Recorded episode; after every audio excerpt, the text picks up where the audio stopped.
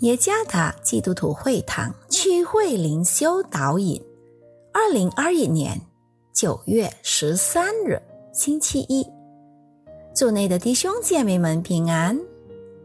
今天的灵修导引，我们将会借着圣经腓立比书第四章十五到十八节来思想今天的主题。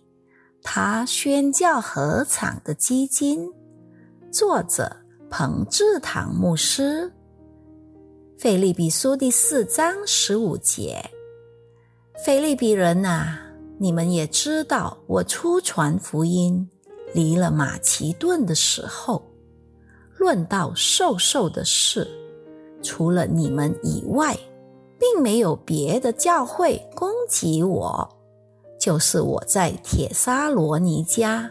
你们也一次两次的打发人攻击我的虚用，我并不求什么馈送，所求的就是你们的果子渐渐增多，归在你们的账上。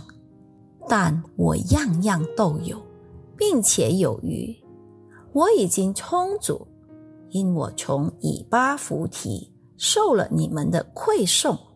当作极美的香气，为神所收纳、所喜悦的祭物。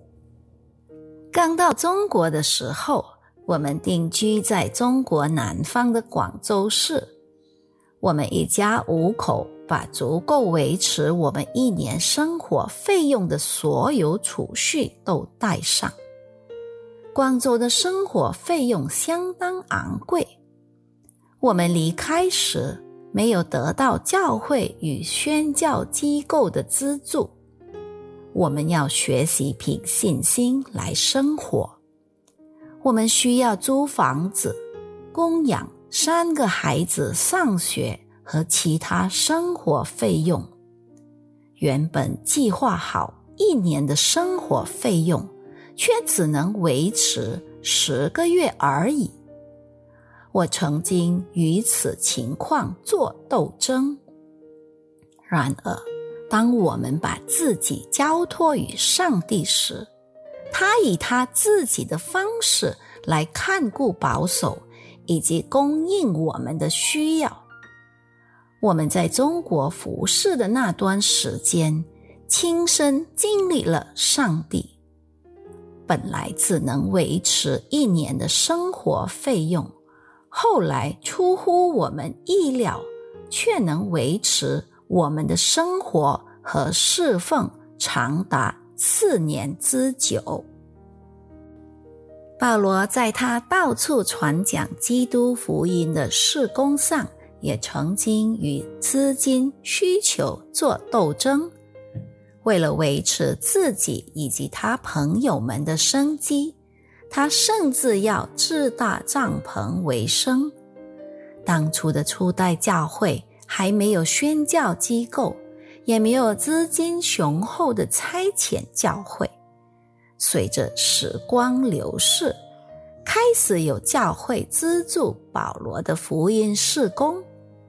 举个例子来说，腓利比的教会虽然没有按时资助保罗的福音事工。然而，他们的馈送对保罗而言意义重大。他把那些馈送当作为上帝极美的香气，十六到十八节。这样一来，他就能专注于传福音的事工。他和随行同伴的生活费用也从没缺乏过。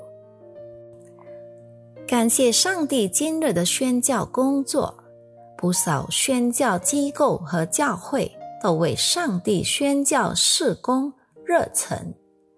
他们派遣宣教士到各个国家和地区，他们也支持宣教士的需要。